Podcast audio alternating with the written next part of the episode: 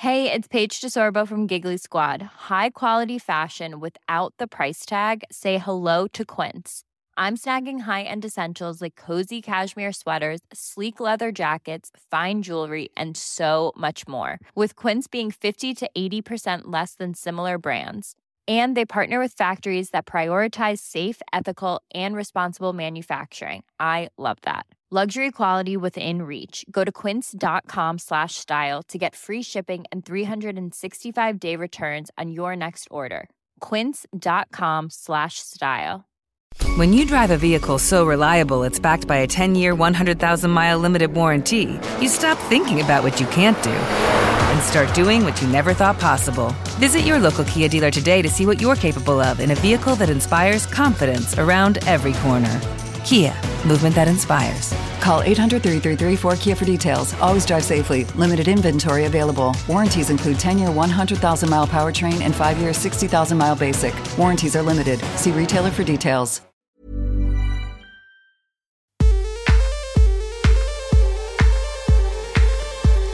Hello, I'm Sophie Ellis Bextor, and welcome to Spinning Plates, the podcast where I speak to busy working women who also happen to be mothers about how they make it work. I'm a singer and I've released seven albums in between having my five sons, aged 16 months to 16 years, so I spin a few plates myself.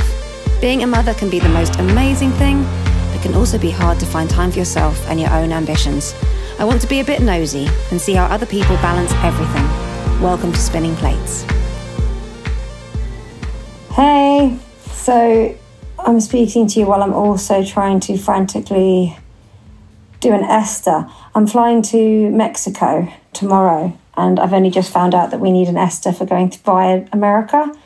So me and the rest of the band are trying to do it, and I'm on one of those websites, and I've just tried to upload my passport photo, and it's doing that processing thing with a little circle going round and round, and I've just got one of those feelings in my tummy that maybe I'm not going to Mexico. Anyway, never mind. We can uh, think about other things like this week's podcast and everything else that's going on. I've got a slightly manic energy to me, I feel. I'm going to try not to transmit that to you because that's not what you need in life. I have had a very busy week. I'm not complaining. This is not a complaint. I am not moaning.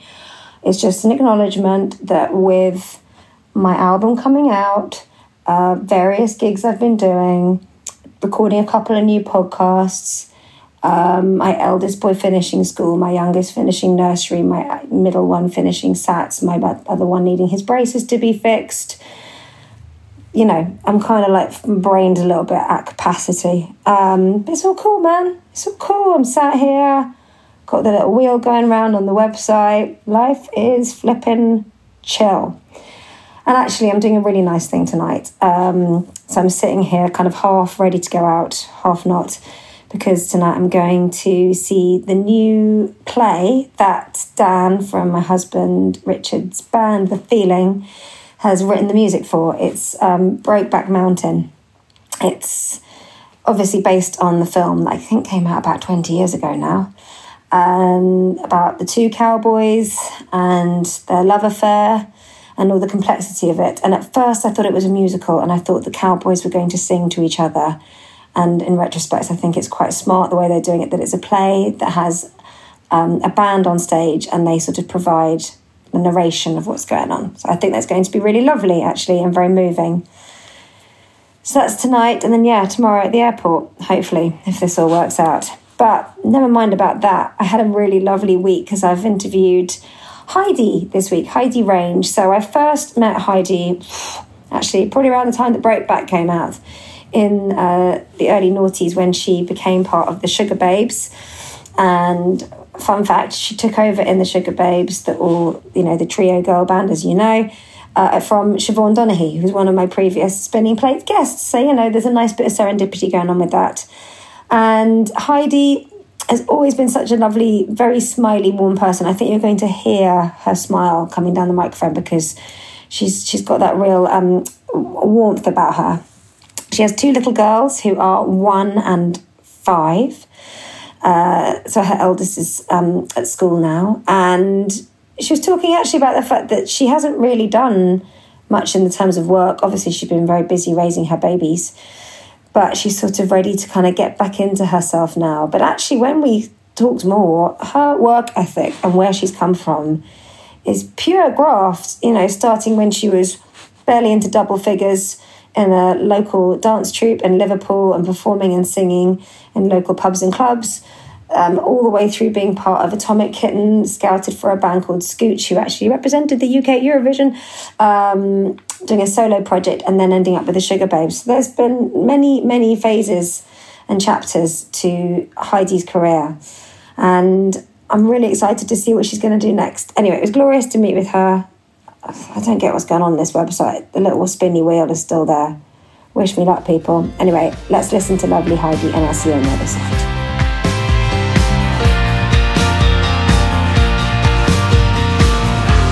Oh, it's so nice to see you, Heidi. How are you? I'm good, thank you. Thank you for having me. It's another one of those um, times. Sometimes when I have people around to chat to them, I feel like we should start recording from when you arrive because we've already been chatting quite a while and covered a lot of stuff. it's just really nice to see. I feel I don't know when I last saw you actually, but we bump into each other every so often, don't we? I know when we last saw each other. Oh, you do. It, it was in Chiswick Park in lockdown when you was allowed to exercise outdoors. Yes. God, you've got good memory. Yeah. And also, what a crazy time. Yeah, I, I well, yeah, we were. It was like when you were allowed in groups of six mm-hmm. outdoors or something. Yep. And I think we were buying sausage rolls or sandwiches from the uh, the kiosk in the park. Which in those days was big day out. Yeah, quite frankly. massive day out. Um, and just to cut to present day, am I right that you've just been on the jury panel for Eurovision? yes. That is so flipping cool. How tell me about that experience? Um, do you know what it it was? Um, it was quite bizarre because I, I, I was asked to do it, which was a huge honour. Um, but you wasn't allowed to tell anyone. Really? And, yeah, and you wasn't allowed to, you know, comment on the Eurovision in the in the build up. And Liverpool hosted it. Yeah. So loads of people were asking me, "Oh, are you coming home for the the Eurovision?" And and in interviews, I was getting asked about it, and I had to just be a little bit like not interested. Oh. Um, and I, I, I it, what was disappointing about it, I thought we'd get to go to the arena and watch it, uh, which we didn't. The jury has to go. Like we were in a green room at the BBC in Manchester. Hang on a minute. Hang on a minute. So the jury performance that they do on the Friday night before the live final on Yeah. the Saturday, you weren't in the arena No, so we because you've got to be so impartial. You've, You've got, got to to watch be it. impartial. So we we ha- we watched facts. one of the semi-finals. Yes. On the when uh, one of the semi-final rehearsals on the Wednesday, and we uh, had to judge that. Mm-hmm. But then the, that was only as a backup. Um, backup marks if something went wrong with the audience so that didn't count but then on the friday uh, we went and watched the dress dress rehearsal of the final and uh, and then yeah you have to you know rate them which is really difficult when you're judging 25 acts it's a lot Yeah, that is a lot. um I mean, you obviously have your top ones and, and your bottom ones, but the mid Yeah. the middle is quite Yeah. tricky. Um, But they did decorate the room for us with some bunting and uh, they got an Indian takeaway for us. And, Perfect. Um, and it was a really nice panel. So Am I right in thinking as well that you're not allowed to talk to each other while the while you're watching? you're allowed to comment on the performances, but nothing that would influence Right. anybody else. What about a bit of dancing to your favourites? So we, I think we were all terrified. We were terrified to look at each other, say Right. anything. Yeah. Um, and they actually said, yeah, you was like, it was like a really silent jury room. Yeah. but we were terrified of doing the wrong thing because, um, you know, it's quite strict. well, it's a shame you didn't get to see I Liverpool. know. I mean, I thought the arena was amazing and how So they good. hosted it was incredible. the whole I was there Thursday, Friday, Saturday. Oh, so you was there? Yeah, I didn't watch the live final though. I got back home and watched it here. But Yeah. I soaked up as much of the atmosphere as I could. And I was walking around Liverpool all day on the Saturday. I had a few hours to myself. I was potting around. It was 18 degrees, blue sky, sunshine, and the whole Liverpool was in the best mood. Yeah. Everybody was so friendly. Because you you hosted a disco in uh, Peter Jones, didn't you? John Lewis, John Lewis. actually, sorry, I said Peter Jones because the one by me is called that. Worry. yeah, was how was that? Yeah, so I did that on the Thursday. It was actually adorable. Loads of people came. It was a really good atmosphere. We had a DJ, we had a glitter station. We just went for it. Then the next night I sang in the Eurovision Village just outside. Oh, which was awesome. And then then I had a little job to do on the Saturday, and then I got home in the car and got all the way back here just in time. Yeah. And you're not, you don't have. To, I know you have to retain probably a bit of impartiality, but just wondering if you agree with me that Cha Cha Cha Cha Cha Cha Cha is one of the best pop records of this year. Flipping love of the Finnish entry. I keep playing it to the kids, and they're not quite receiving my enthusiasm, but they will because I plan on playing it. It's a good one before school. Get you up, up in the morning. There's a few songs that I cannot get out of my head hmm. from it. Yeah. Um, Edgar Allan, Edgar Allan Poe, Poe. But that was catchy as well, isn't it? yeah. I do you know the one I can't get out of my head? Yeah. It's Carpe Diem. Their one. Which was that one? Um oh, the ones. it's just it's that little back and vocal just keeps going on in my head. But they So were like, good. they were like quite quite cheesy and playing up to the camera. and Yeah. I, I loved it. Me too. I think it was really joyful, and I'm very excited you got to be a part of it. Yeah. I uh, I did get asked one time years ago to well, I say years, it must have been like 2020. No, 19, 2019, to do the judging thing. But I had a baby that year and I wasn't allowed to bring him to feed him during the time that I'd be judging. And even though I tried to convince them that he would be impartial, they were like, no, you can't have anyone else with you. So that counted me out. But I think it's a brilliant thing you did that. That's very Yeah. cool. And it's great you got to do it when it was in the UK. I think it's Yeah. wonderful. I really enjoyed it. Really cool. And what else have you got going on at the moment? What are you working on at the moment? I, I've not been working on much. I mean, since I had my two girls, I've been in this little mummy bubble Yeah. at home, um, which I've loved. You know, I I lived out of a suitcase for so many years. When I had my girls, I just wanted to be at home with them. But my eldest has just started school, and my little one's doing two mornings a week at nursery now. And I've got a nice group of people around me who I trust with the girls, and the girls are comfortable with. So I'm emerging out of the bubble and wanting to get back out there and do some things for me. Yes. I'm, I'm 40 next week, and I just feel like now's time to get a little bit of time back for myself as well. Very much relate to all of that. I think it's when you've got a little, because your youngest is one, so it'd be two in August, and then your other little lad's five, you said. Yeah. So that time, that's such an intense period of time when they're that little. And I don't know how about you, but when I had my first, it felt very much like I'd had my sort of life before, and then there was sort of this new chapter. And I didn't um, do any music really, apart from a bit of writing between the time I had my when he was born through till probably he was about four. Actually, it's quite, Yeah. it took me quite a long time to kind of find myself again. Really, Yeah, I, I can completely relate to that. I mean, it was it was a, a conscious decision. I did want to take time away, and and I don't regret it at all. Like when Aurelia went off to school last year, it had gone so fast. It makes me emotional thinking about it. But it was like I thought, a I was incredibly lucky that I was able to stay at home with her. But I just thought it's flown by so quickly, and I don't regret a single minute of just hanging out with my little mate every day because now I don't get the choice, you know. Um, so yeah, sorry, I, it makes me emo- I get emotional about my girls all the time, but um, so yeah, and the little one's still tiny, um, so I still want to be predominantly at home and around for her too. But I just feel like I'd like to get a bit of me back as well. And my husband has always encouraged me to go and do things for myself. Mm. And I sh- I've struggled with that since having the girls. That he'll always say, go away with the girls for the weekend or, you know, do Yeah. this. And I- I'm like, are you just saying that so I say to you, yeah, go to Ibiza with the lads? but is this a trick? yeah, because I just I've n- I've never really wanted to leave them. But this year, one of my friends had a, a big birthday, and I went to the Cotswolds for two nights. And I did come back like a new person. And even last week, when I went to Manchester for three nights for uh, the Eurovision, I almost levitated back through the door after being away and having a few days to myself, able to just reply to messages, yeah. have a lay in, have a hot coffee, do something that was about me, not, you know, just being their mum. So, um, yeah, I feel like I'm just getting to a new stage where I'm ready to to remember who I was a little bit more.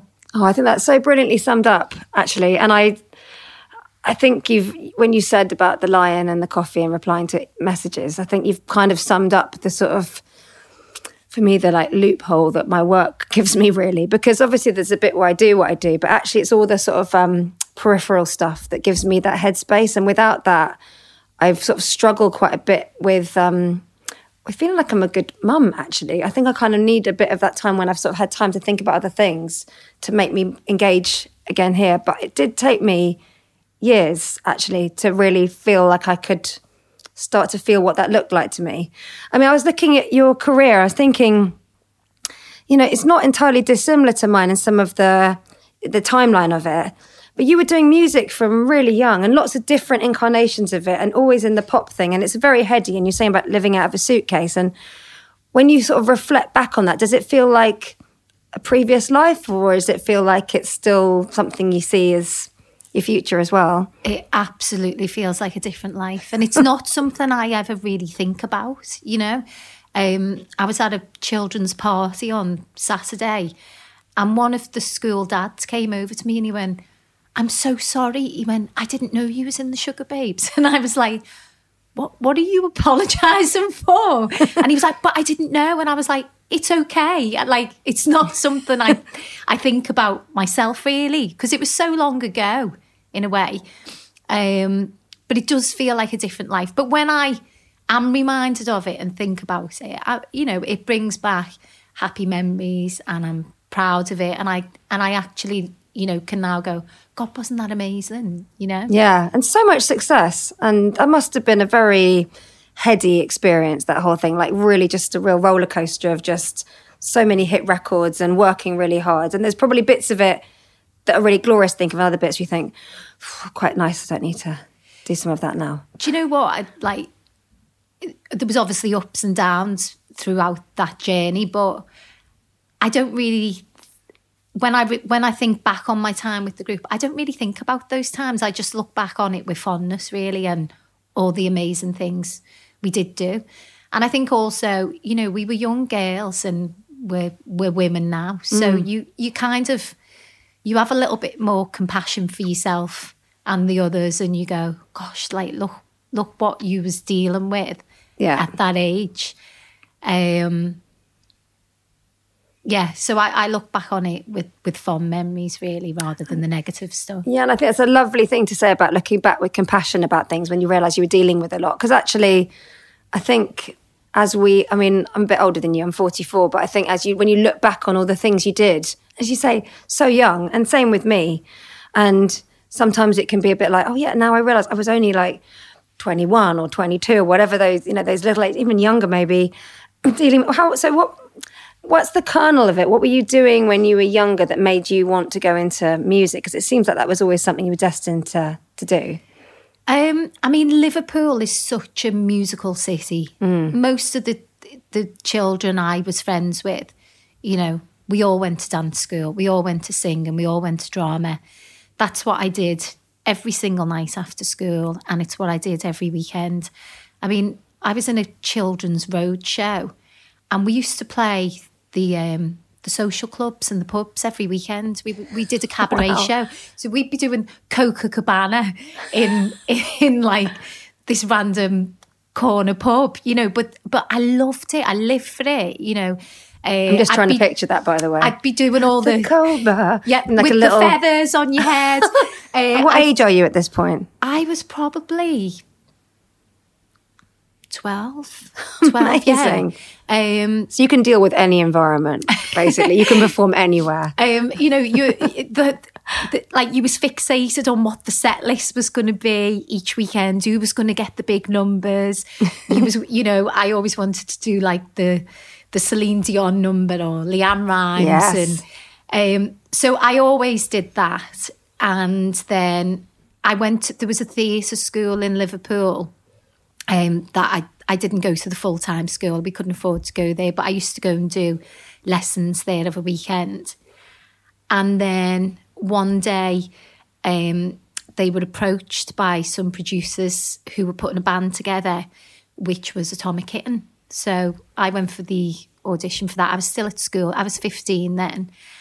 And and I got the part in the band. So I was in Atomic Kitten with Kerry Toner and Liz McLarnon. Um, You were 15. I was 15, yeah. I was, So how is that actually working? So you're at school by day and then doing that, what's of evenings and weekends? Yeah, And- so evenings and weekends I'd go into the studio. But the girls would tend to record in the day because they, they left school. Mm. And I'd go in after school. And then um, we did a few gigs. But then I got a phone call from some producers in London who I'd auditioned for when I was 14. And I'd lied about my age at this audition. You had to be 17. And when I, I remember going in, it was at Dance Attic Studios. And they said, you're, you're not 17, are you? And I think I cried and said, no, I'm 14. and they said, look, we, you know, we'll hear you, but we'll have to keep you on file. And it, it transpires. I think that audition was for the band Scooch Oh, yes. who represented Yeah, the UK. Yeah. Wow. Um, but then when I turned 17, they called me and it was Stock Aitken, um, who were the producers, and they wanted to um, meet me to come down and, and produce me as a solo artist. And so I left Atomic Kitten and started doing the Stock Aitken uh, music. And then I went to see a music lawyer because they asked me to sign a contract, and she was the Scouser. And she was also the manager of Sugababes, and she convinced me to leave them and go with her again as a solo artist. And then a few months later, Siobhan left the group and she asked me to come to London and meet the girls. And I did an audition. And then uh, two weeks later, I was on CDUK. so it was just, it's a be, it was a real um, strange pathway into the into the industry, but it was what I always wanted to do. Yeah, or like, yeah, you don't. That determination of turning up to an audition at 14 when you're supposed to be 17 shows me the, the, the intent, the ambition there. That's that's incredible. And what um, what amazing! All those think, touchstones are things that everybody's everybody knows. You know, even like Scooch, but Stock Aitken, Atomic Kitten. These are all things It's like that sliding doors, really, isn't yeah, it? Yeah, crazy. But actually, that is unique because some people might just get one opportunity with something, but to keep, you know, there's obviously something in the kismet of just like something's going to work out one of these times, and just getting the right balance um, and the right group of people at the right time. And serendipity is such a huge part of what we do, isn't it? Yeah, all those things coming together. And when it's so, how old were you then by the time you got to the Sugababes? Uh, 18. 18. Yeah. Oh my goodness. You'd already done so much. Blimey. That is crazy. How exciting. I mean, that whole thing, that whole world, that CDUK time. I mean, nowadays, the pop scene, obviously, music is still huge, but we don't have that whole, like the TV programs that used to be on every weekend and all of that. I don't, you know, we're lucky we got to experience that, Oh, I it was think. so fun, wasn't It it? really was. Um, live telly. Yeah. They go, CDUK. Do you remember when it came out the ad break and you'd be stood there like, I remember one time going on there, I had a single called Get Over You and I was in my first position with these four dancers, quite nervous. And one of the dancers just suddenly went, Oh, I've forgotten how the dance routine goes. And then it was like, and over to you. I was like, here we go. Yeah. it was so, so ludicrous and funny.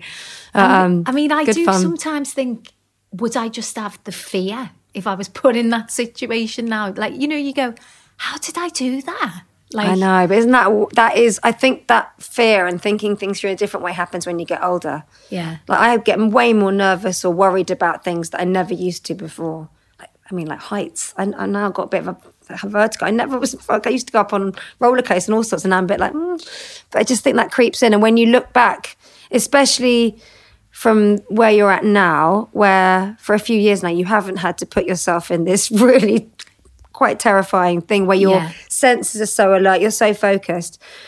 But they don't happen in oblivion. It's not like someone would literally just be like, right, here's the mic, on you go. They'd be like that build up process. So if and when you want to return to it, Yeah. you'll, you'll get match fit. and it, yeah, and I think. I think it does come back. It's like there's a part of you that you know comes alive when when when you perform, isn't that? You know, it, Yeah. it is terrifying. I re- I remember even with the band, I didn't have I wouldn't have stage fright, but I'd go out and then say halfway through the gig, I'd go. Oh my God! Look at all these people, and Yeah. I'd be having a little conversation with myself Yeah. on stage, like, you're in the middle of the set, Yeah. in the middle of your tour. Yeah. Get get a grip. Yeah, yeah, yeah. You've got to finish the show, but it wouldn't be like as it was going on. It'd be like in the middle of a performance. I know exactly what you mean. You'd be suddenly like seeing everything in, in real like real terms again. Like, oh, Yeah. this is really me. This is what's happening right now. Those people are watching me. I've got to finish the song. We've got to keep the show going. Yeah, it's almost like a, you sort of go hot and cold for a second. of like, whoa. and then you have to get on with it. Yes, you do. Even when we're on a budget, we still deserve nice things. Quince is a place to scoop up stunning high-end goods for 50 to 80% less than similar brands. They have buttery soft cashmere sweaters starting at $50, luxurious Italian leather bags, and so much more. Plus, Quince only works with factories that use safe, ethical, and responsible manufacturing. Get the high-end goods you'll love without the high price tag with Quince. Go to quince.com slash style for free shipping and 365-day returns. I mean, I obviously had a bit of time where I wasn't performing, but it was quite a lot. My eldest is 19 now, so it's hard for me to remember what that felt like. But how have you experienced it with putting that side of yourself on hold for a little while? In, in what sense? The performing and the the music, because if you've been doing it since you were Coca, Copacabana World, 12, let me let me dance for you. Like, Um, that's a long. That's, that's it's been part of who you are for such a long time. Yeah, I mean, I I listen to music a lot, and I sing around the house all the time. Mostly Disney songs now with the kids, um, but I do miss singing. I love singing. You know, it's part of it's part of me. Um, I I think I, what what made me miss it more was as my uh, little one's getting older, she's starting to get into more and more music, and she loved loves Little Mix, Oh, yeah. and um, her godfather got us tickets to take take her to see them at the O2.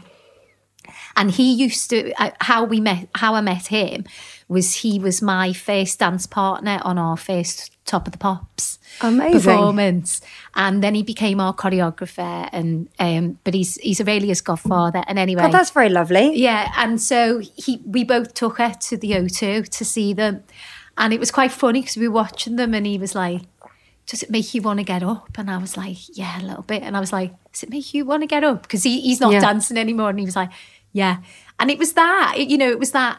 Oh, I, when I go to shows, you you kind of want to grab the mic, don't you, and have a go. Um, and also, like, there's a part of me that would love to show her what mummy can do.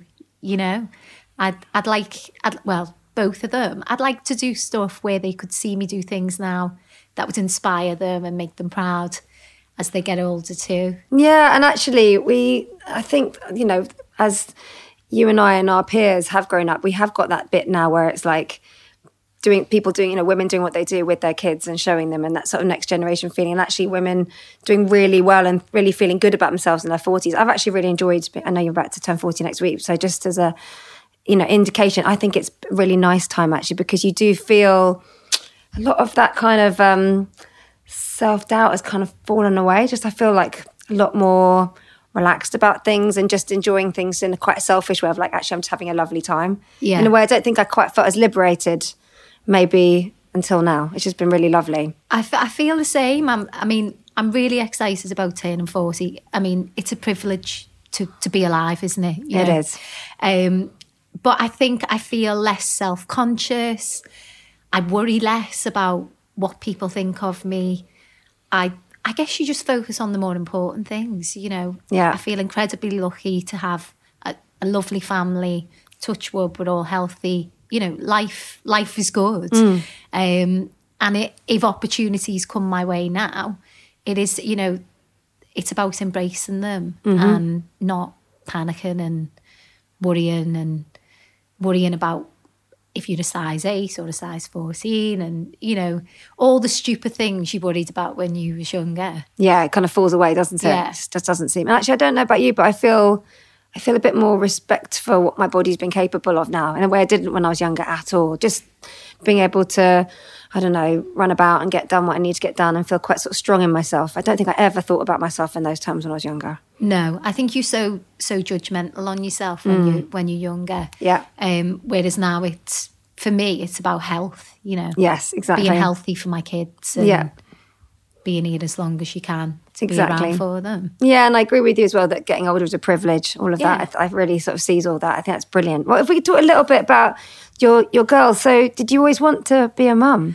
I did, yeah. I mean, I always say that the two things I always wanted since I was a little girl was one to be a singer and two to be a mum. So I feel incredibly lucky that I've I've ticked both of those boxes. Um, they're my two biggest dreams come true, and uh, and obviously my girls are my you know the thing I'm most proud of. yeah, I know it's it's really like radiating off you. That's that's really lovely. And it, you know, are you from a big family? Have you got? Uh, no, I'm. I, there's just me and my sister, which is actually Okay. really not. My sister's my best friend, and um, we're still incredibly close. Even when I went to Manchester last week, she came to stay with me for the three days. Oh, and really? Oh, so we that's got, lovely. We got to hang out together, which was really nice. That is nice. Um, so it's it's funny that I've ended up with two girls, Yeah. and um, I really hope that they can have the same bond that me and Hayley have got. Yeah, no, I'm sure they will. Actually, I think I think that thing of growing up and having a shared childhood is just such a big thing, isn't it? But I think also, I don't know, I don't know if your mum or your family did this, but my mum kind of imparted to me and my siblings the importance of us keeping in touch. Yeah. she's kind of made it not something we just take for granted. But we have to be quite active about about it. That makes sense. Absolutely, yeah. we we were always told, you know, you always have your sister's back. That's your best friend, yeah. and that's you know that's how we were raised, and that's how I'll raise my girls as well. Yeah. Uh, and I'm so pleased that we've got we've got that bond. It's you know it's the nicest thing in the world. Yeah, it really is. It's really special. And I think, yeah, my mum will like, I don't know, send a message going like, your brother's, I don't know, doing this today. Can you just send him a little good luck or something like that? So she kind of makes us quickly go, I hope to do that with my kids as well, actually. Because I think it's quite easy, isn't it, for people just to kind of let relationships drift. But if you're kind of, I don't know, it's just definitely been passed on to us that that's Yeah. not an option. No, no. Yeah, and I, I was reading about. Um, I think you. I don't know if you put it on your Instagram or did interviews about it, but you were talking about after you had your first baby and you're having a second baby, and you really sadly had a miscarriage during lockdown. Yeah. What was the reaction like for you from talking about that publicly? Um, you know, really positive feedback, like some really lovely messages from from other women who've gone through it. I mean, the, the whole reason I decided to to speak about it was, I think, even though my husband was incredibly supportive, and you know, it was his loss too. It's quite a a lonely thing to go through because it's your body and no one else really knows what that feels like as you're feeling all those symptoms. And I just found it quite a lonely thing to to go through. So I thought if I can speak about it and someone else can go oh yeah you know I feel like that. And and also when it happened I spoke to a lot of friends about it and they go oh that that happened to me too. And there were so many of my friends who've sadly had miscarriages. Um, it's so common and I just think it's it's a good thing to talk about if it can help support anyone. Absolutely. No, I really applaud you for that, Heidi. And I think, I think the the way we handle it in general and the conversations that surround miscarriage have changed massively, even in the time since I had my first baby, because I feel like now everybody's a lot more open about, as you say, things like the loneliness and how it affects you, and the impact and the sadness and the need to just be tender with yourself at that time. And yeah, I think there was a time when people, I mean, previous generations definitely, when it was just very much not spoken about, swept under the carpet. And I think, I think all those conversations are so important. And as you say, I mean, so many people go through it. It's something I've experienced, loads of my girlfriends. But I think that solidarity and being able to share it counts for a lot. I mean, so much about that whole process of, I don't know, the times when you want to have a baby or when something hasn't gone right or when you're worried about something, but particularly when you deal with baby loss, I think it can feel really isolating and you can't help but go back over things and was it something I did? Did I do mm. something wrong? And then trying to sort of come to terms with it. So I think having chats about it can only be a good thing, really. Yeah. I mean, I I, I had, was lucky enough to have had Aurelia first, and falling pregnant with her was very easy, I guess, and really straightforward. So, um, you know, it was a case of ignorance is bliss when when I had her. But then I had two miscarriages between her and Athena. And uh, so I, I, was lucky enough to, to go, look, you've got a healthy child there. But when when I had the first miscarriage, it was bizarre because it, it was a thing called a blighted ovum. And so obviously I did a pregnancy test. It was positive. I was getting all the symptoms. Um, even on my way to the scan, you know, I was throwing up. I was having cravings, you know, all the classic symptoms. And, and I never forget, I went in for the scan and, and the sonographer just said, I'm, I'm really sorry, but there's no baby there. And I was like, what do you mean? And she was like, you're pregnant, but you're not pregnant. And I, it just, I'd never heard of it. And I was like, so were you saying like, I've made it up or, you know, I, I don't understand. Mm. Um, and it's basically when you do fall pregnant, but the embryo doesn't develop. But that was a really and your body thing. just keeps going through your, the your body carries on as though you're pregnant. So um, the uh, the sac continues to grow. Not the, um, is it the sac? I'm forgetting all the specifics. Uh, it wouldn't be the sac. The um, like your your womb is still growing and everything's the uterus grows, but the sac is empty. Um, oh, and so your so body continues to, and then people were going, so like a phantom pregnancy, and I was going, it's not a phantom pregnancy because you was pregnant. I don't. I mean, it's quite. I mean, I still had to go in and have the operation for them to remove everything, um, because the miscarriage didn't then happen naturally because we were in lockdown with that first one, mm. and they said you can just wait for it to naturally happen, but it didn't. So my symptoms continued for the 12 weeks.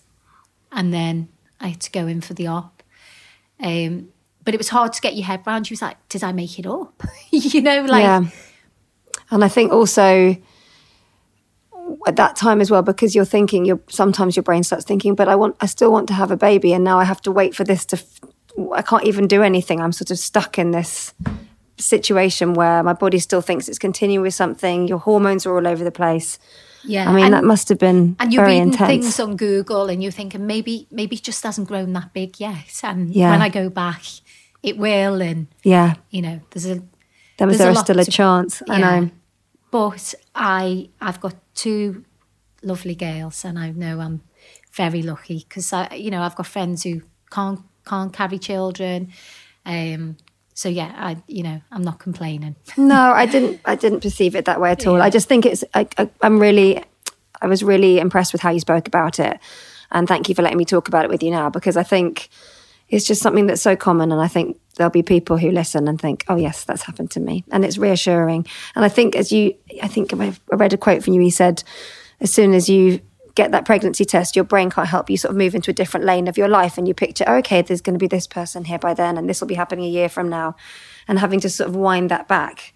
Yeah. It's a big deal. And as I said, I've experienced something similar. So I do know that, that feeling. And it's, yeah, it's a very sort of private sadness at the time. Yeah. But I think talking, if it feels right, then it is right, definitely. Sorry you've been through it oh, too. thank you. But like you, I feel really, you know, grateful for the family I have. Yeah. And I think we all know we've always got friends and people have gone through fertility issues. And I grew up with the backdrop of my mum trying very hard to have a baby after my sister. And I say this as some she's spoken about publicly. She ended up going through ten miscarriages oh, during my sort of teenage years. So I thought I think in my family I'm quite. That's devastating. Know, I've just I've seen seen fertility fertility mm. issues in lots of different dimensions. So yeah, it's something I'm kind of familiar with, I guess. Yeah. Yeah, but I'm very happy that you do have your two little girls. Thank you. So you've spoken about how your husband's been encouraging you to think about the next thing and you want to do something for yourself. Have you got any idea what shape this takes? Um, I'm I'm open to to lots of different things. I mean, it's only I'm only just starting to get my head around it, but there's a few shows that I'd love to do. You got um, any favourites? Strictly. Is, oh yeah, is come my on. favourite. Yeah. I mean, you've you've obviously experienced I did it. it, yeah. I mean, it's just magical, isn't it? Yeah. I, I cry watching it every year. As soon as that opening tune comes on, I get goose pimples.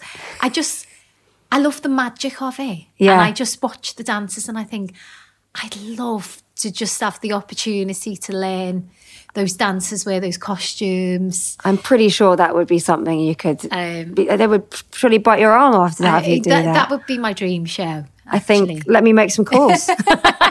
um, yeah, and and also, I, I think my little one would get quite excited watching mummy do that. yeah. Um, oh, it's yeah. It's it's like a fantasy world. It's like.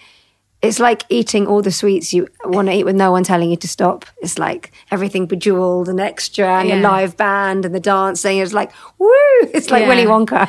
but it, I, mean, I mean, I could imagine it's terrifying as well. Literally the most terrifying thing I've ever done.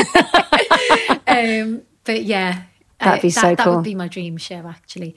But you know, I, I'd like to do some more singing. I'd like to do some presenting. I mean, Mm-hmm. I'm quite, I'm just open to to new possibilities and and doing a few more things for me. and when you think of it, do you feel excited about it?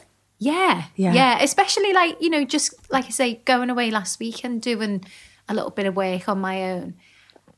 I come alive in a in a different way. Yeah. You know, um, It's like waking up, up to a bit of yourself, isn't it? yeah, yeah. Something that's been hibernating a little bit. Yeah. Because I think that early years bit when they're small, it's so people talk a lot about your kids' personality coming out as they get older. But I always think as a parent, your personality comes out too, and you start working out what kind of mum you want to be and what things are important to your family and which bits you want to try and you know exaggerate with them and which bits you're thinking well you know let's try and you know m- what is our family about what are our values but then when they get to three four five it's quite a good time to start thinking as they go back to you know start school and all this like okay what else is out there it's quite exciting particularly for someone like you that's grown up with it i think and how do you think your mum felt about you when you were performing and you're so little? And would you, how would you feel if your girls were doing Copacabana at 12?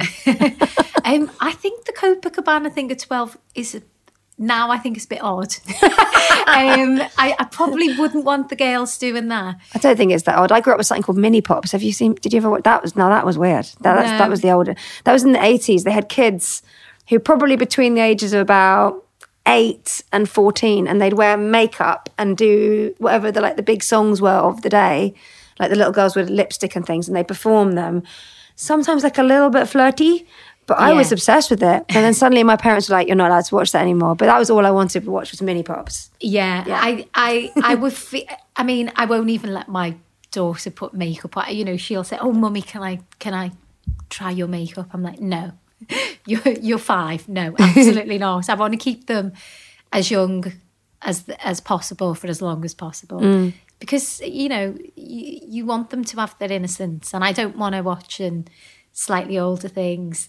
Um, but I, I want to. She's she's got the bug. Aurelia's got the bug. I mean, she, we had this thing at school last week, which, which was called a music pet and zoo, where they go in and they try all the instruments out, um, and then they can take up a lesson next year. And the whole way round, she was like, "Mummy, I want to do singing." And I was like, "Yeah, baby, but you know, you could try an instrument and we can sing together at home." No, I want to do singing lessons like you, Mummy.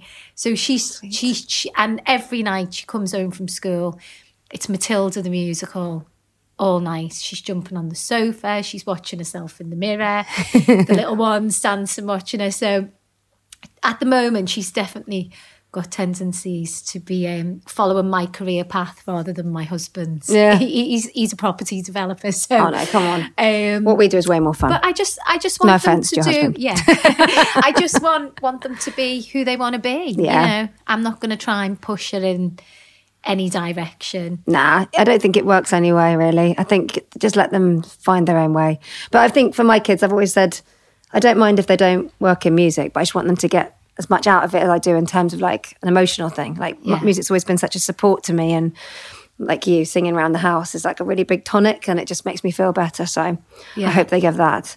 I realised while I'm talking to you that actually not that long ago, I interviewed Siobhan from the Sugababes. Um, so I was thinking it'd probably be quite odd if I didn't ask you how it feels that they're doing their thing again. I mean, she was obviously Siobhan was away from the Sugababes when you were doing it. It's like a very strange setup, your band, by the way, but a lovely one, but just so funny, the moving parts. But she was saying in that time that, you know, she went off and did her solo thing, but now coming back together, she feels actually a little bit like you were saying, that sort of compassion. Because, you know, I think she and Keisha and Mutya had really been through highs and lows when they were working together and the bit where she left and all the, the sort of dynamic of that. But now as adult women, they'd kind of come back to it and we're actually being really kind with each other Yeah. and supportive.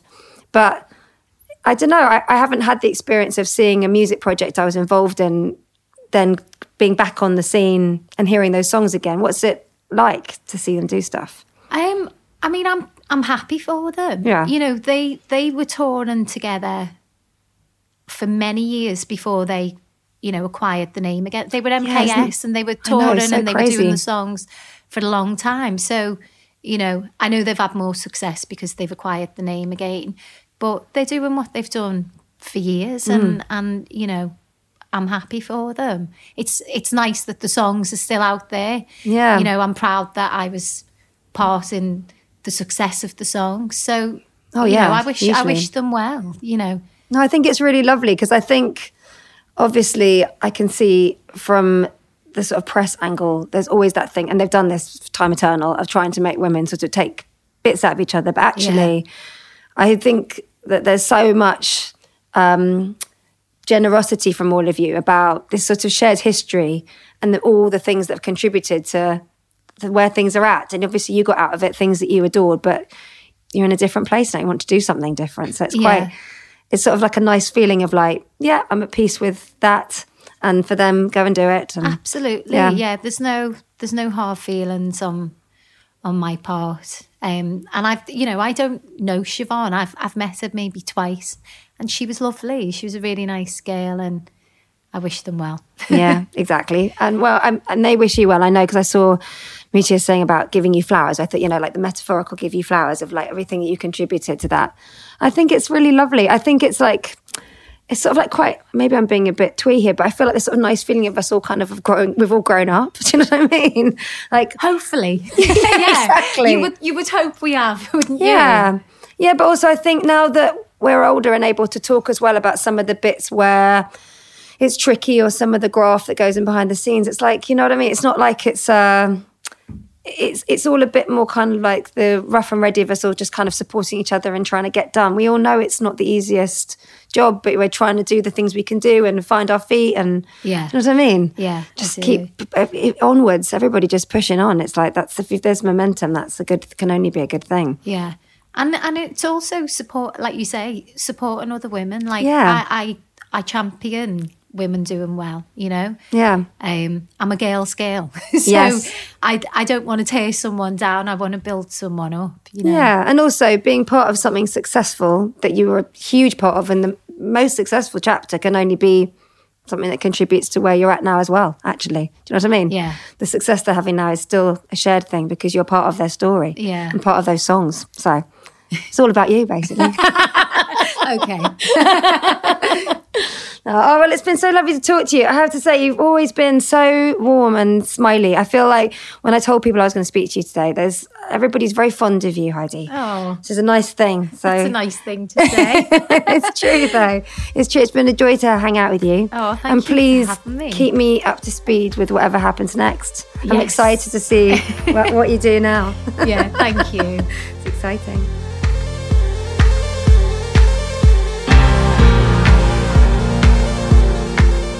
Aw, how lovely was Heidi. So nice to spend time with her. And how cool to hear about, all about the Eurovision jury process. I enjoyed that very much. And uh, I very much hope to see her on Strictly very soon. I think she'd be wonderful on that. Um, if you weren't curious about, sorry about the music in the background, by the way, that's Kit. Kit, can you turn it down a tiny bit, darling? Please? Seriously? He's just shrugging at me. He just shrugged at me. He's 14. Thank you. Turned it down.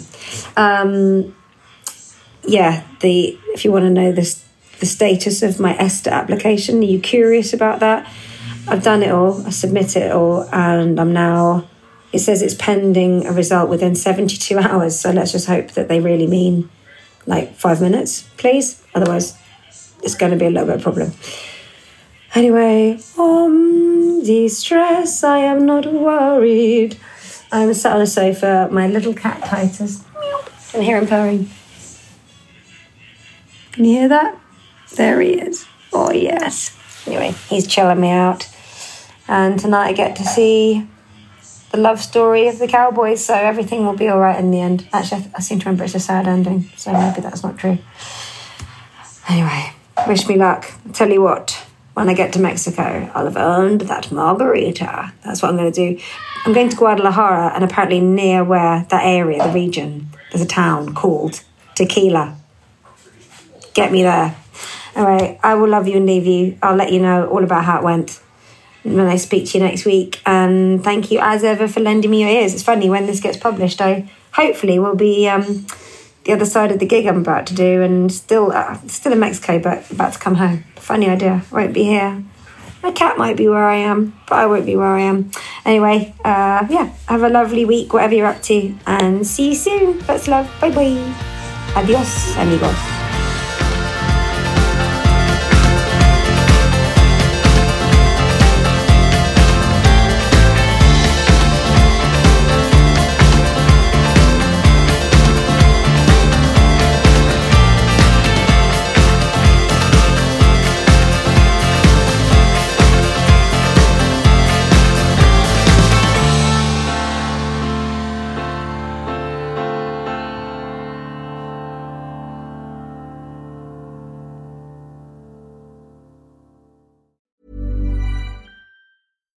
When we're on a budget, we still deserve nice things.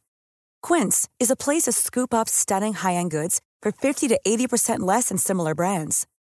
They have buttery soft cashmere sweaters starting at $50, luxurious Italian leather bags, and so much more. Plus, Quince only works with factories that use safe, ethical, and responsible manufacturing. Get the high-end goods you'll love without the high price tag with Quince. Go to quince.com/style for free shipping and 365-day returns.